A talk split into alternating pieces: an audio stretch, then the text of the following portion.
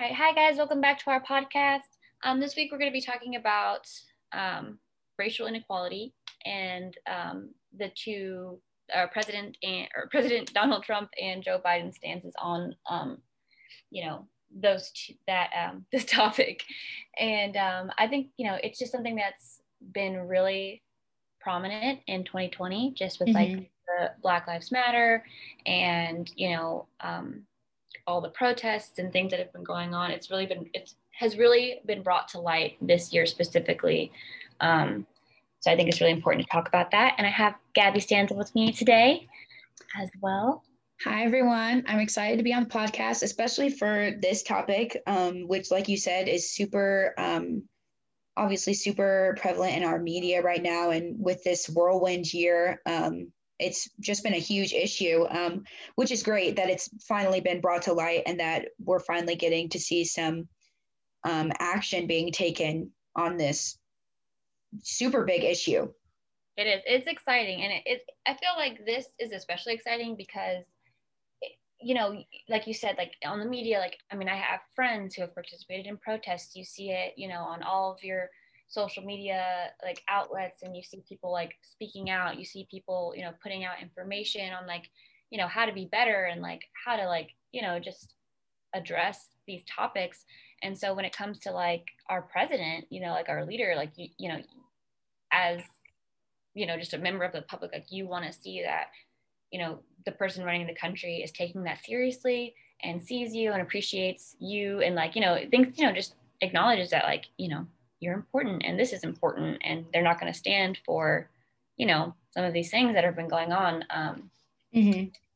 kind of brings me to um, their stances. You know you look on joe biden's page and not only you know has he spoken out a lot about like the black lives matter movement um, but even just on his page there's like countless things that are like on the like on his page. So it's like obviously important. It's not it's uh, you know um, racial equity and not you know his plan to help black america but not only just that um, there's um, tabs on you know like different different groups like the indian american community the jewish community the muslim american community latino mm-hmm. community the arab community like he has something you know like he's included like all or like a good majority of people because it is i think that's also something that's important to notice is that like discrimination isn't just about you know isn't just black and white like literally or figuratively like it mm-hmm. you know it affects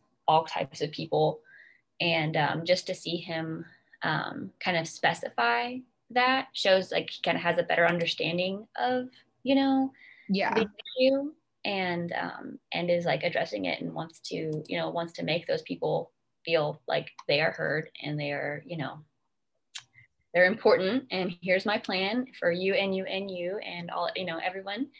And he even has a, a, um, a tab that's just about um, his plan for like justice and yeah. just that looks like, like what, like what is justice? And because uh, a lot of people are saying, you know, like justice has not been served like you know you see these people that are you know getting like essentially like killed and like they're not mm-hmm. having like people don't feel like they have justice and yeah. um, things are sliding and and no one's noticing and no one's caring about it so just for him to specifically um, point that out i think is really great honestly um, and just like in comparison to you know like you go back on on trump's page and like just on his page, just to compare the two, like there's not a single tab or like, you know, mention on racial inequality or on, you know, on this topic in general. And I feel like he's done a pretty, he's stayed pretty consistent with like not getting too involved with it mm-hmm. and like trying to avoid it, if not like, you know, making certain comments that have made it worse or like you yeah. know you know, debates on like you know just the his him not openly openly um you know um what is it like dismissing um white supremacists and mm-hmm. stuff like that like yeah um something i just really appreciate from Biden's page, just like looking at like his stances on the issue and like how he how he um, wants to combat like racial injustice and everything. Um, I just uh, really appreciate how much he's outlined it and how much he's thought it out um, as a candidate. I think it's super important, especially with like all the deaths, like you've said, um, like we've been seeing in the media of like um, like innocent people you know like not not saying that cops should kill people who are not innocent but like just in general like just the amount of deaths that have happened um, this year and at the hands of people who are supposed to be protecting us is uh, crazy um, kind of blows your mind. And just um, seeing that joe biden cares about the issue and plans to combat this and even seeing him like pick a vice presidential candidate that is um, a woman of color is a huge step in the right direction.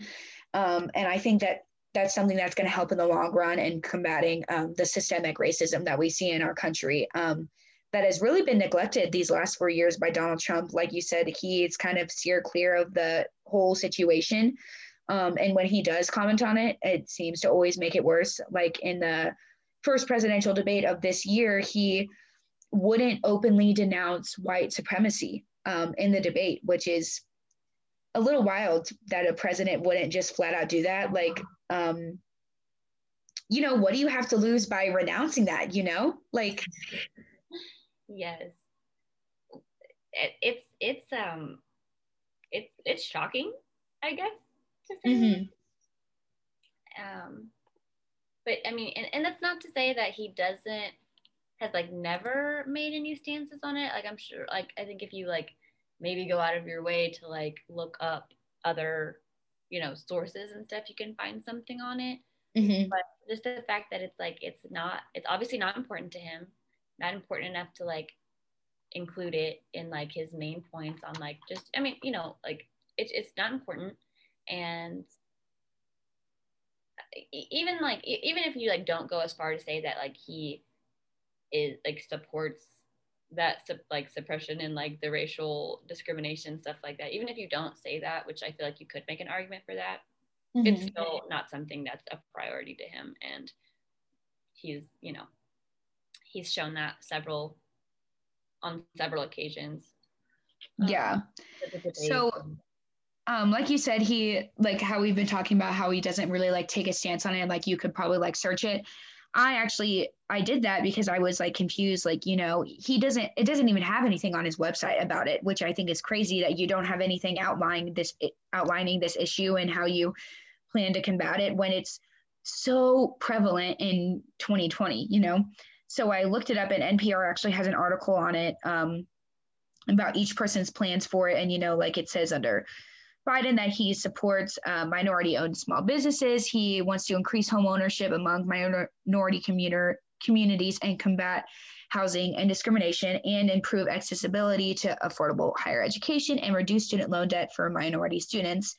Um, under Donald Trump, it just says maintain low empl- unemployment rates for Black Americans as seen before the pandemic and strengthen minority owned businesses. Um, and that's really it that it has for Trump. It um, says that he's not really outlined a broad policy plan to address racial inequity. And um, he's repeatedly questioned whether systemic racism is actually a problem in the United States or in the United States which is pretty crazy when we literally have proof that it is a problem and that our country is really built upon a lot of these um, racist values. Um, I mean, that's no surprise. Like in our Constitution, we literally have the three fifths compromise that says, um, like slaves would count as um, essentially like three fifths of a person, you know, when counting population.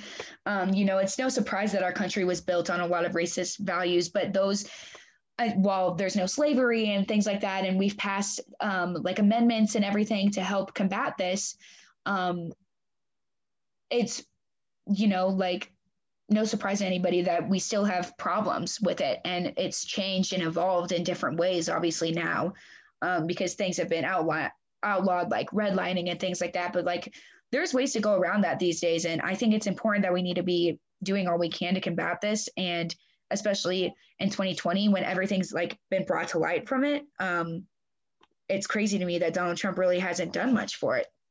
And, yeah, no, I agree. And I think that, like, honestly, this year specifically, um, because it has been such a prominent thing, like, you know, it's just been brought to light to this extent. Not that it hasn't been an issue before, but I think that it was really a mistake on his part to not address that this year. And I think that honestly had a big deal, like a big part in why, you know, he didn't win this election. Mm-hmm.